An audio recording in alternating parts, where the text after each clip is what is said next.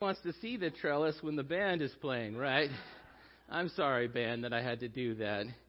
You guys look so wonderful, and nobody wants to impede seeing you, but uh, I have to set my notes down and have some opportunity to see them. It, it is my time to come up, right? It's oh, good. We're all we're not stomping on anyone's toes.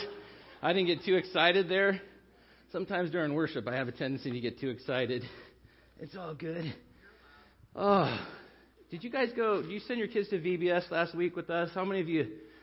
Pearl, I know you were here. VBS. I just want to give you the haircut's confusing you. You're you're thrown off. Okay, so you need to take this in. All right.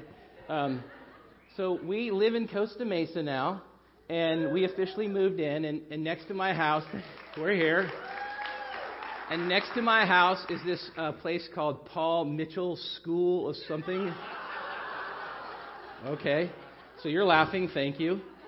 Thank you. Um, and my wife, uh, she's a lovely person, and she says, just go get your hair cut because you look like a mop.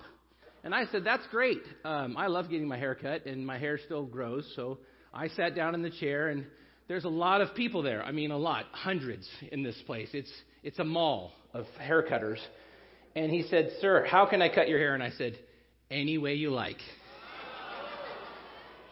And, and he said, Are you serious? And I said, Yeah, when I was young, I used to just tell the barber, Do whatever you want. I don't really care. My, my hair's not angry. It, it'll come back. And, and he, he started telling his friends, This guy said I can cut his hair any way I want. And he got really excited. So next thing I know, I had this swarming vortex of stylists around me. They're all very um, interesting individuals. And um, I was finding a wonderful opportunity for ministry. So I got pretty excited about it. And man, the hair just started flying and the thing started, and I felt kind of like a dog being sheared there at one point. It was like, and, and he's like, and then I realized something. He's a student, and and then all of a sudden his his boss came over and said, uh, "So what do you think so far?" And I'm like, I turned sideways and I'm like, "Oh yeah, dude, sweet." And I realized sweet for me is not good for my wife um, I said, you know, air conditioning, you know, we, I guess we're saving, you know, air conditioning. This is going to work good for Sunday. And all that low maintenance, less shampoo, all the different benefits.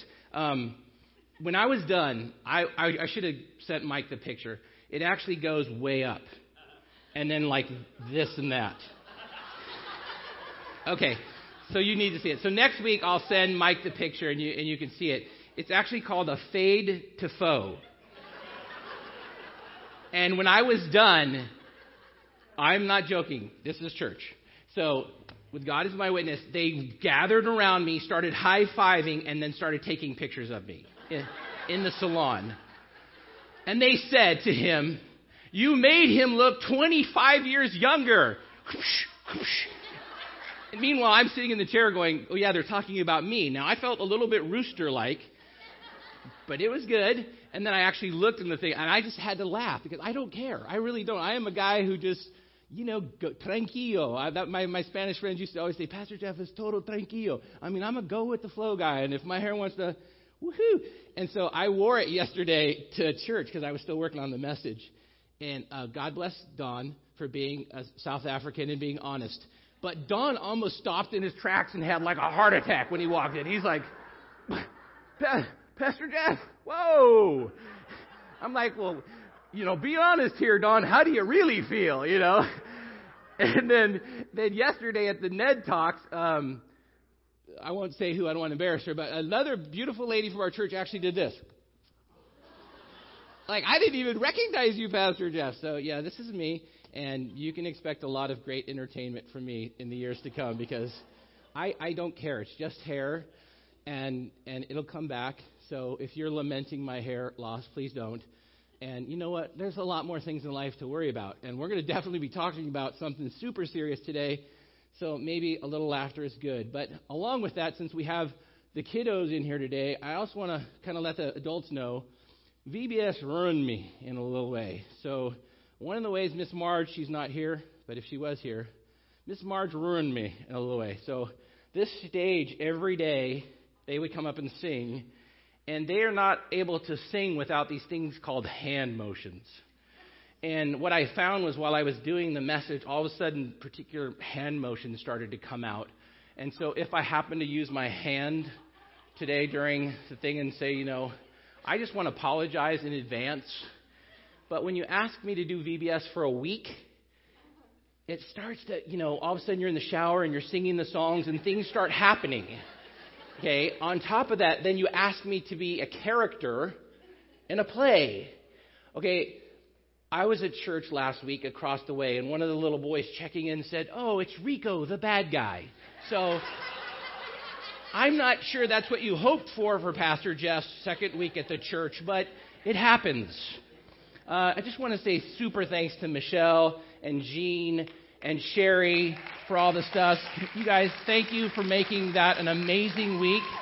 Um, the blessings of your effort as a church to let us do that, and Pastor Eric for supporting that, is we know for sure that at least three confirmed students and maybe more uh, made decisions of faith. I mean, legitimate decisions of faith. So praise God for an amazing week and decisions of faith. That is a wonderful, wonderful week.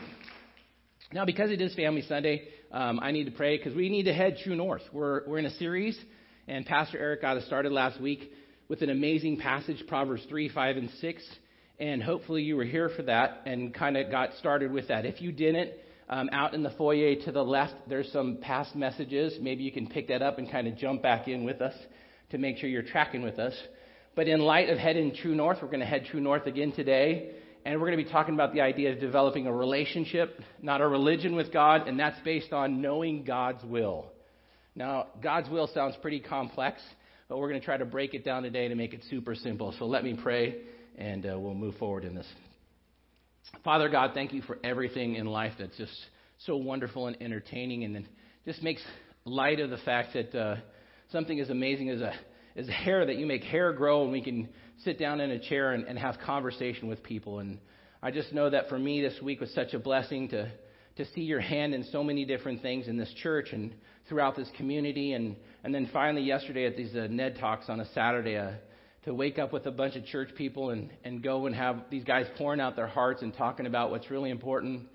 I know that affected me so much that even this morning, as I got up and changed this message around, um, to speak to you, to speak to us, Father, about your will and how that puts us on mission. Father, I pray that everything that's spoken in this message today can, can bring the truth about who you are and how much you love us to bear in such a way that all of us, from the youngest person in here to the oldest person in here realizes that we have a job to do that's been specifically designed for us that no one else can do. And if we know that and embrace that and trust you to equip us to do that, Father, then there are amazing things that can be done for the kingdom of God. Father, I pray that we will do that and do that well, Father. Everything that happens in this building, we commit to you. We do it all in your Son's precious and holy name. Amen. So, like I said, we started last week with Proverbs 3, 5, and 6. And that kind of gave us our initial compass point the idea that we're going to lean not into our own understanding, but in always acknowledge Him. And that's going to be really crucial because if you're leaning into your own understandings, then your compass bearing might be pointing south. And the danger there is you might be fully committed to something, but you might be fully committed to something that's not necessarily God's will. And my concern for you is when's the last time you did a compass check? Now, we kind of have a nautical theme last week when we were talking about dawn.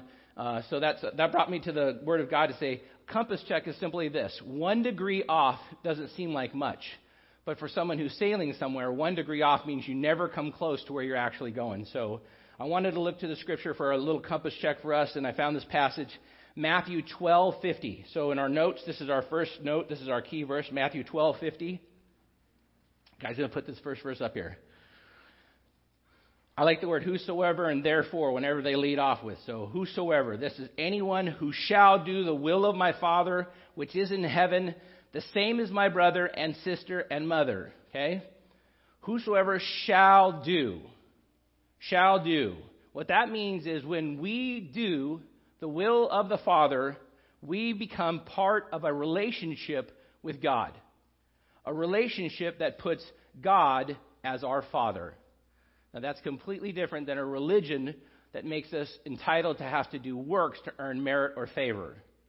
Now, I am a father, and as a father, it is my responsibility and privilege to provide for my family. So, as you as a father think about that, think about that in light of that. Also, as a father, it is my privilege in light of that to guide and direct my family. so that when my family calls, has problems, concerns, or issues, and they call upon me, it is my privilege to guide and direct and care for them. Now that sounds simple enough, but how many in here have been in the car when passing directions from mom to dad have been presented? Any of you seen this?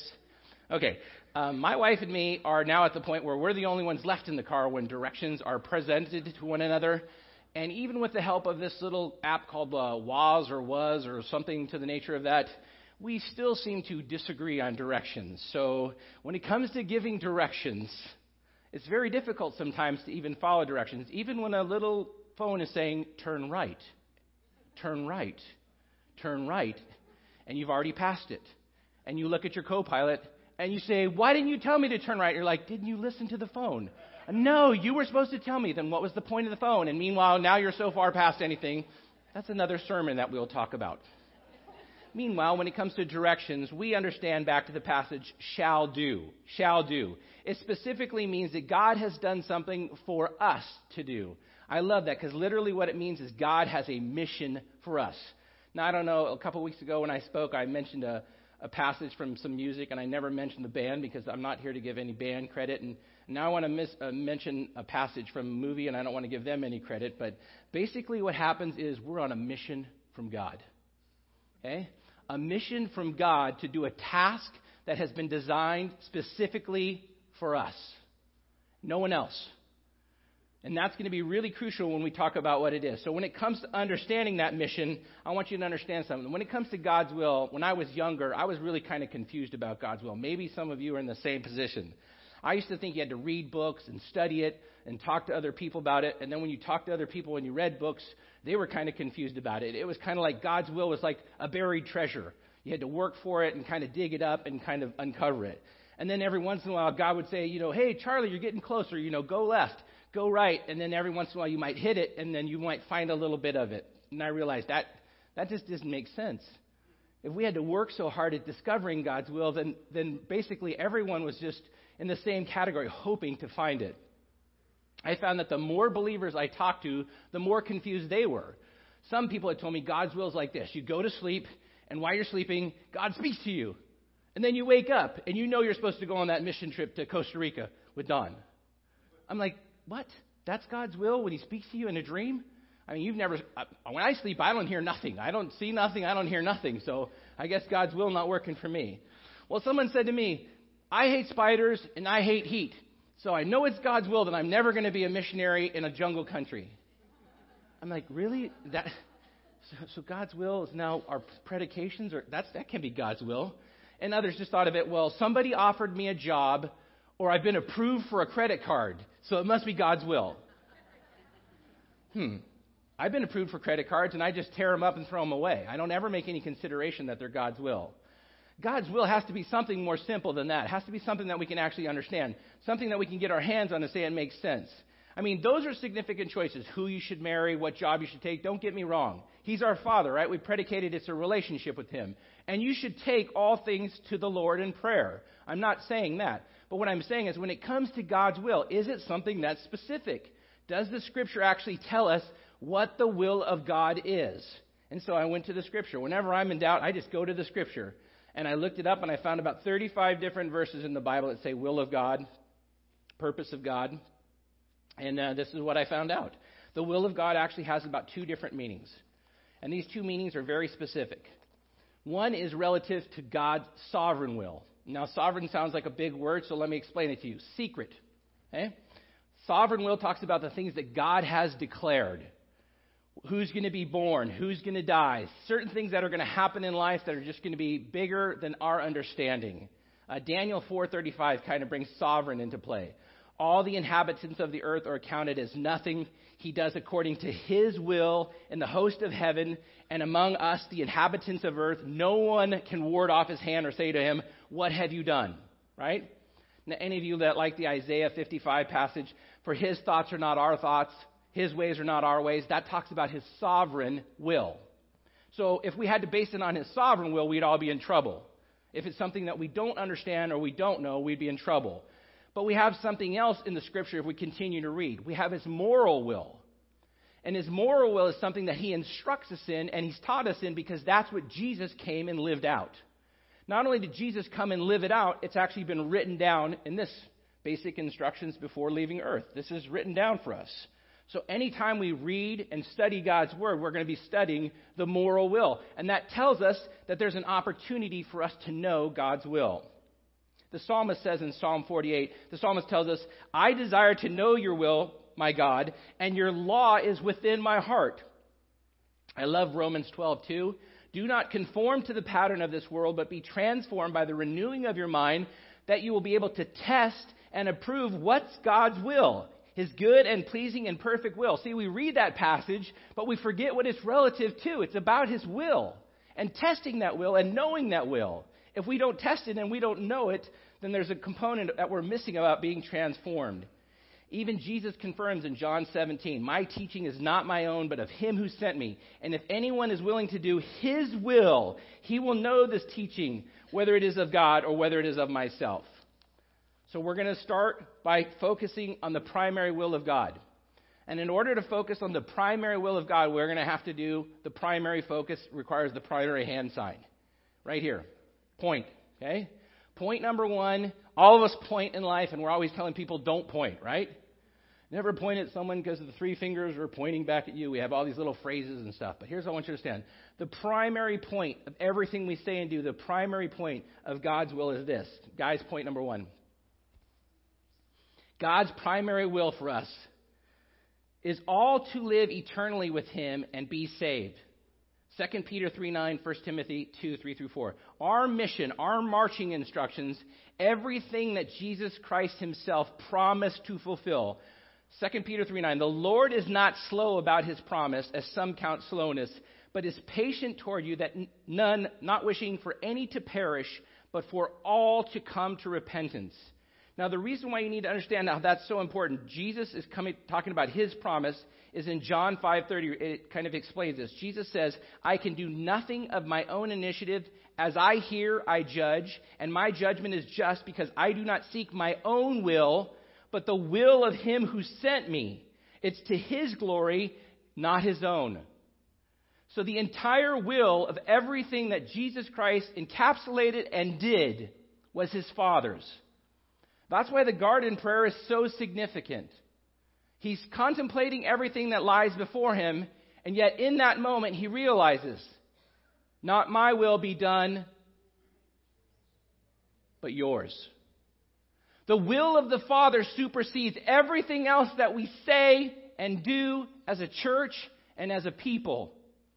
And if the primary will of our life is the primary will of His life, then we can do one thing. We can know that what we're doing every single day should be focused in a sim- similar direction. In order for us to head true north as a people, as a church, the primary will has to be that we focus on sharing salvation with the whole world. Salvation is the primary focus of everything that we say and do because that was the primary focus of everything that Jesus did. He came from heaven to earth. He came. He, he came before we, know, before we knew him, he came. His focus was to fulfill the primary concern of his Father.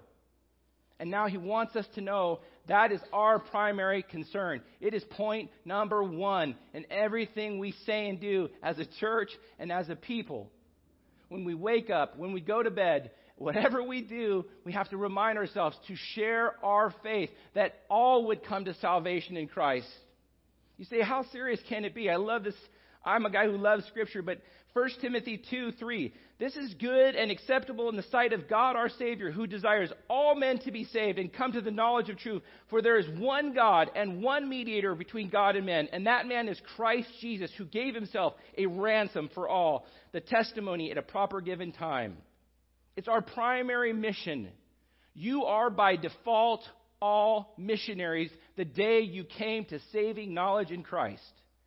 You don't just send missionaries to a foreign country.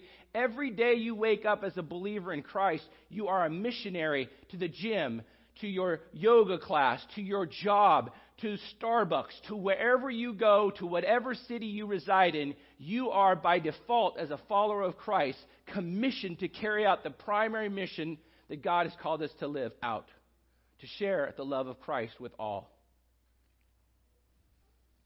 If you didn't know that, yesterday at the Ned Talks, it would have been made perfectly clear to you. There's nothing wrong with putting someone on a plane and sending him to another country and saying, Go and make disciples. There's nothing wrong with that. But when you fly over 250,000 people who don't know, then you have to remind yourself that all of us have been commissioned the day we came to saving knowledge in Christ. All of us have been commissioned to be missionaries where we stand in this town, in the nurseries, in the restaurants, wherever we are, to the primary cause of our faith to share salvation with all, and that all would come to that knowledge. Second point God wants us to know Him and to know His will clearly. Now, I like the thumb for this one. Hey, remember Fonzie back in the day? No, you don't. You, you guys missed out on Fonzie. Did you guys play heads down, thumbs up at least? No? You got that one? Okay. You did. Okay, good. Thank you, Ethan. Thumb. Okay, we got point and we got thumb. God wants us to know. Okay? It's not hidden. You don't have to go to seminary. You don't have to talk to the pastors to figure it out. Ephesians 5:15. Therefore, whenever there's a therefore in the Bible, you ask what's it's there for. It's going to clarify a tremendous amount of information that was given in front of it. So this is a summarization of a tremendous amount of information. Therefore, be careful how you walk. Not as unwise, but as wise, making the most of your time because the days are evil. So then, the summarization, so then, do not be foolish, but understand what the will of the Lord is. It's not meant to be hidden. It's not meant to be secretive. You don't have to say, well, if I knew, then I would. He wants you to understand the will so that you can. The youngest person can. And the youngest person plays a role. Believe me, this week in VBS, one of the things that I saw standing at the door every week was a small group of young girls, probably four to five, six years old, worshiping. And the way they worshiped and the way they knew God was just revealing to me about we underestimate the value of what people know and how they have this freedom to just see God in a completely different light. James 1 5 reminds us the reason why we don't have is because we don't ask. What you need from the Lord, you just need to ask of the Lord. But we ask for the wrong thing. We ask for the wrong things, and we don't get the things we need. Instead, we ask for the things that we want. And then we're frustrated when we don't get them. Our relationship with God is not a religion. And as any good relationship requires, it requires daily communication. Not just before you eat, and not just before you sleep. Not that those are bad things. But it's a relationship. And if any of you have a relationship with anyone, if you only talk to them two times a day or once a day or when you needed something, that's not much of a relationship. Open the Word up daily. God speaks to us in His Word. And as He speaks to us in the Word, the communication, the line of communication begins. And we begin to understand more about who God is. And then our prayer life changes, it becomes more active. It's okay to pray while you're driving. I just hope your eyes aren't closed. It's okay to pray without ceasing in awkward and weird places because you need Him at all times. Why? Because you've got to refer back to point number one. Because at all times you need to stay focused on the primary cause. And that requires prayer.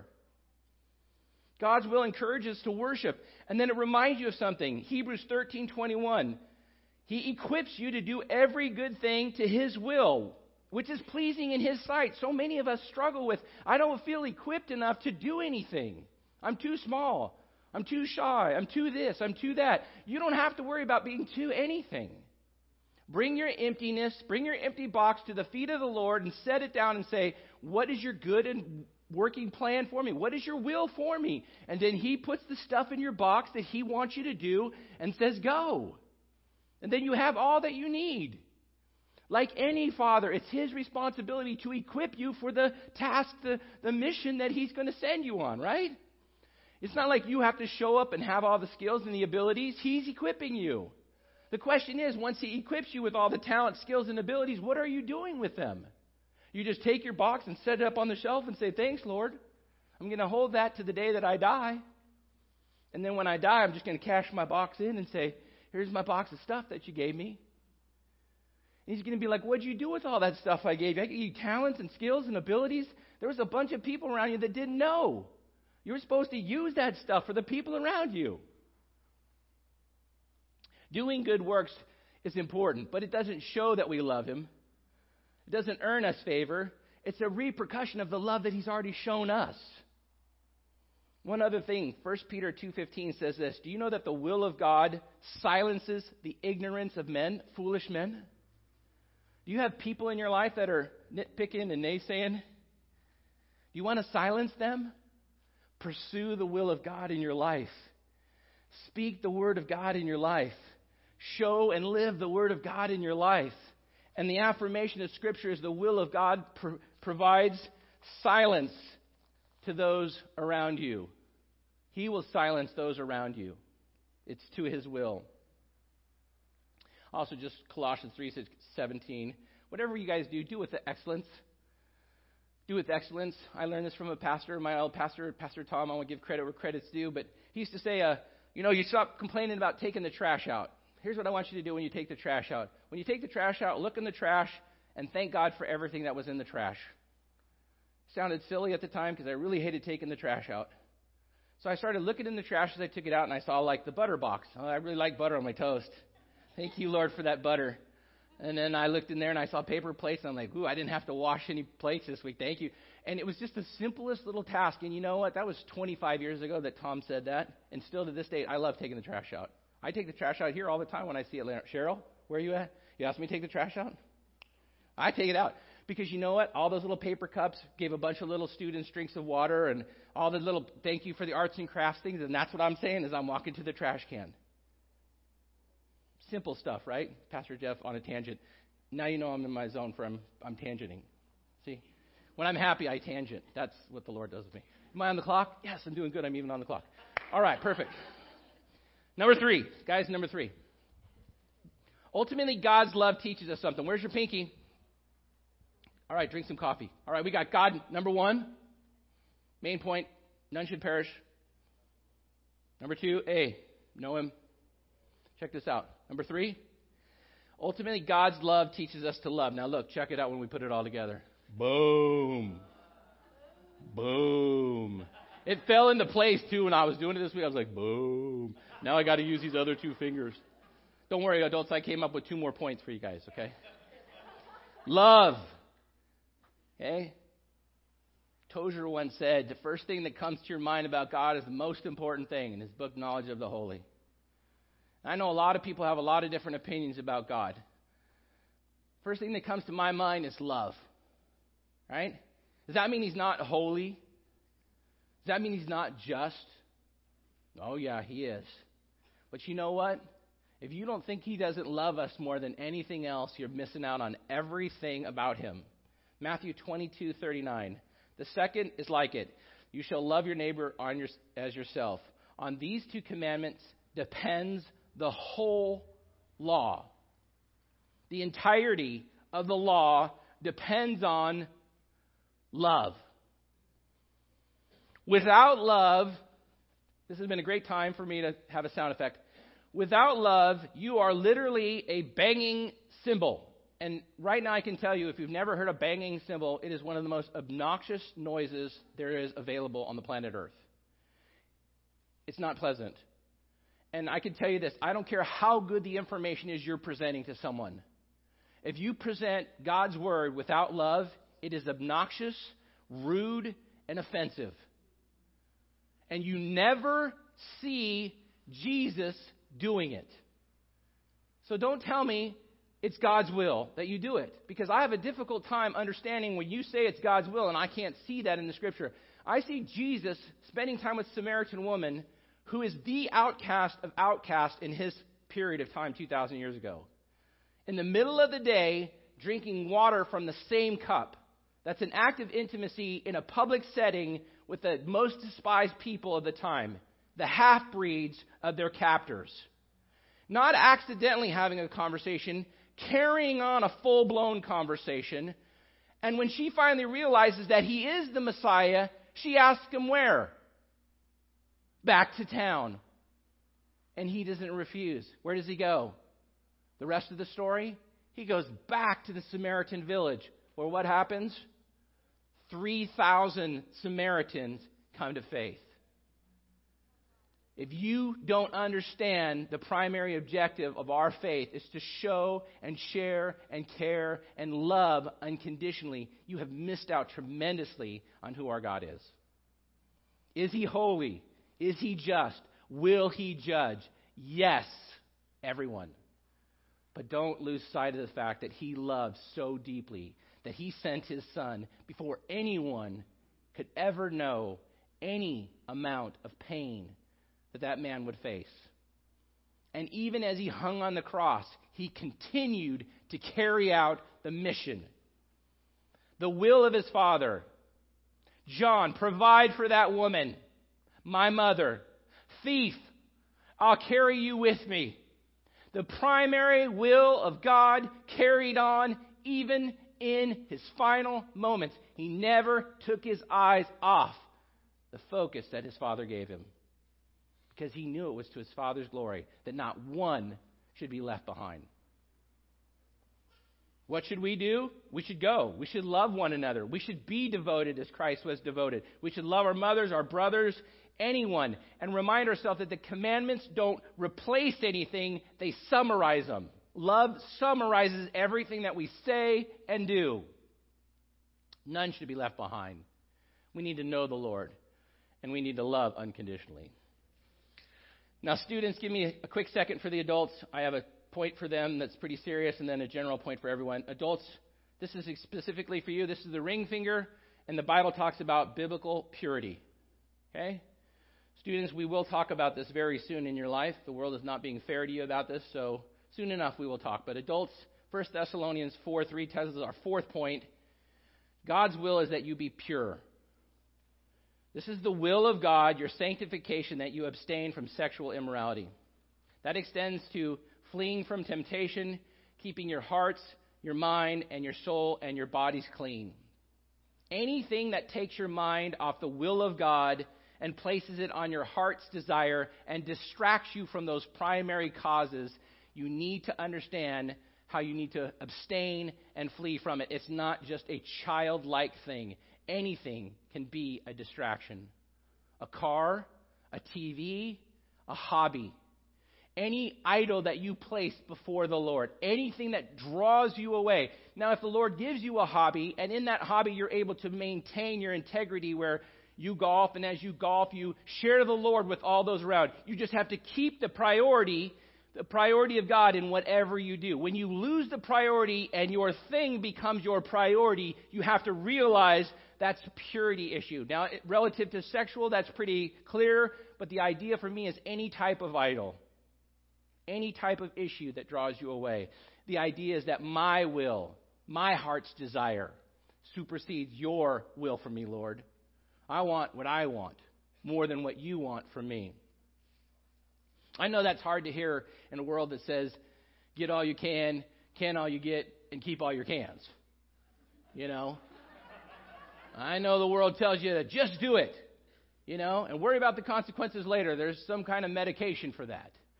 You know, I don't know if you really watch the commercials or listen to the small talk afterwards that says, may cause drowsiness, sickness, death, vomiting."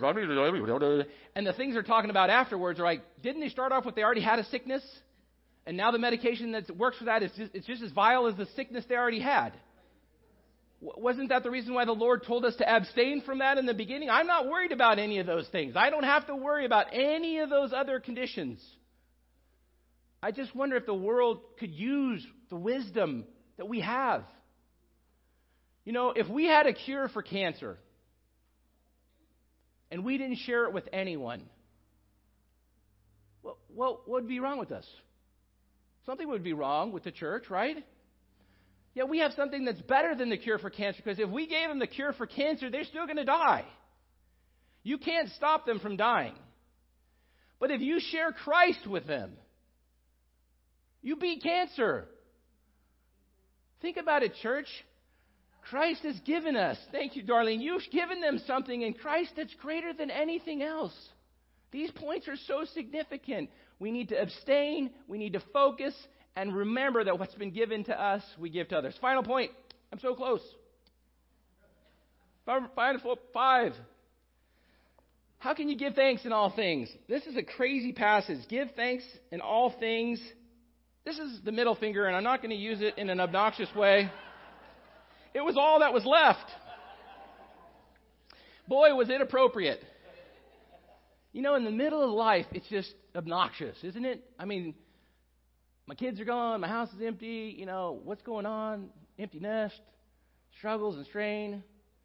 Let me tell you something, church. 1 Thessalonians 5:16 isn't a passage that you have to read and deal with. The Bible says for pastors, when we read it, we have to examine ourselves before we can even teach it to you. So this is really difficult to say. Rejoice always, pray without ceasing, and everything give thanks, for this is God's will. This sounds so glorious. So when your brother, who's my brother's here today, thank you, brother.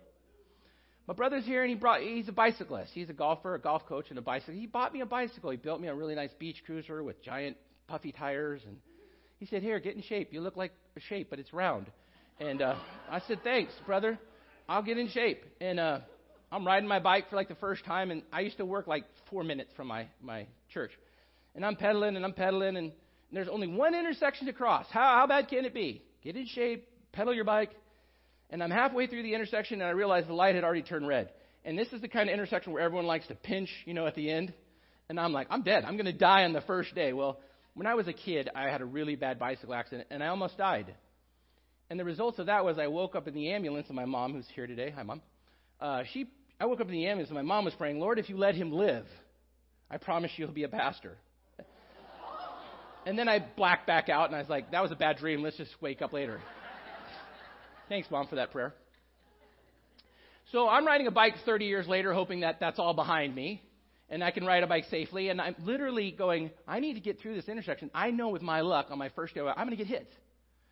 So I try to do the old swing the bike back and forth, like, you know, when you're a kid and pump it up and get going. I only made like two pumps on the bike because I'm getting in shape. I'm doing the right thing. It's the Lord's will. When the chain came off, now being in the shape that I was, I turned into a large projectile. thus eliminating my time on the bike and creating a new trajectory. Unfortunately, where the curb and the sidewalk had met, the city, for an ADA code, had, had cut grades in the concrete. And seeing that my face and shoulders were coming in head first, I realized I had a choice to make this or this. I landed this way, right here on this. You can see this. This is all titanium and screws, by the way. And this is where the parts blew out. Now, I know the little ones will love this. So it absolutely disintegrated my arm and pieces and everything. And when I hit and rolled, I stood back up like Bruce Jenner. And I was like, yeah, I landed it. It was all good. And then all of a sudden, I realized it wasn't good. And the lady in the car next to me said, You may want to sit down. I'm like, No, I'm good. At that point, my actual, my ulna or my radius is actually sticking out like right here. She's like, I don't think you're good. You may want to sit down. This is what I learned in the hospital. I had somehow in my life developed some form of a kidney disease, which I was unaware of. And I would have never known about that unless I busted myself up. Because the degree they had to do blood work, because I obviously I got dirt in my arm, and the, the amount of tests they had to do exposed something in my life. Originally, when they found that out, I was supposed to maybe get kidney transplants and all these different things. The first five years of my life with that situation were pretty horrific. Lots of medicines and everything. But as I stand here today, I can tell you not only am I not going to get a kidney transplant and all that's taken care of, I'm barely on any medicine. I can tell you this God, if He decides to use pain and suffering in your life to get your attention, the last thing you want to ask Him is why. The last thing you want to ask him is why. It's all about his will and understanding. In that hospital, in my kidney clinic that I went to for seven years, my Jewish doctor was exposed to God's word so frequently. He'd never heard God's word before, but he knew that Pastor Jeff was coming every three months for his checkup. For seven years, that man heard God's word. All of the staff heard God's word. I was the youngest patient in there by 30 years. Most people in there were failing chronic kidney disease patients, and I was in there. All bubbling in me, this guy with this hair. I mean, you know. And we were talking about how good God was. that would have never happened unless he crushed my arm. Now, I look back on that and I remember seeing my bike all tangled up and mashed. And when I came home and asked my wife if she would just get it fixed and I could ride it again, I was very sad to find out she gave it back to my brother and they took it away from me. Never did get over that bike. But that's God's will. So I'd like to get my bike back someday. Hey, we're near the beach now. Maybe I could try again. No, I can't drag it. No, okay. Hey, you don't get to jump in on that. Only they get to jump in on that. Fine, okay. According to God's will, I have to read this verse. It's my wife favorite. Romans 8:28. And we know that God causes all things to work together to those who love God, to those who are called according to his purpose. Man, does that verse make more sense today than it ever has before? God, he works together all things, good, bad, indifferent. He's working together all things who are working together for what? His purpose. His purpose, His will, our mission. If He needs to crush you, if He needs to do something to accomplish His will, the last thing you want to do is say, huh? What? Why? Because it's to His understanding that He's going to put you in front of people that you would have never spoke to before. It's not just the guy at Del Taco or at your yoga class. It's everybody, everywhere, every day. It's the privilege and honor and opportunity to serve God. The same way that Christ suffered, we suffer. Psalm 37 4 Delight yourself in the Lord, and he will give you the desires of your heart. Don't pursue joy, pursue God, and let joy follow. Right? If we're so busy pursuing the world and we wonder, Lord, where are you? You know, I'm over here. Pursue the Lord and watch what follows because in the midst of that pain and sorrow and all, I can't tell you how happy I am. My golf game, I can't move my elbow anymore. My golf game got better. Basketball, I was just an average player. I can't move my arm in, except for one position. My basketball game got better. Everything about a lot of different things got better. You know, it is what it is. When he asked, Do you want me to pull the screws out, you know, do whatever? I said, No, leave those puppies in forever. Just let it be there for, for a reminder.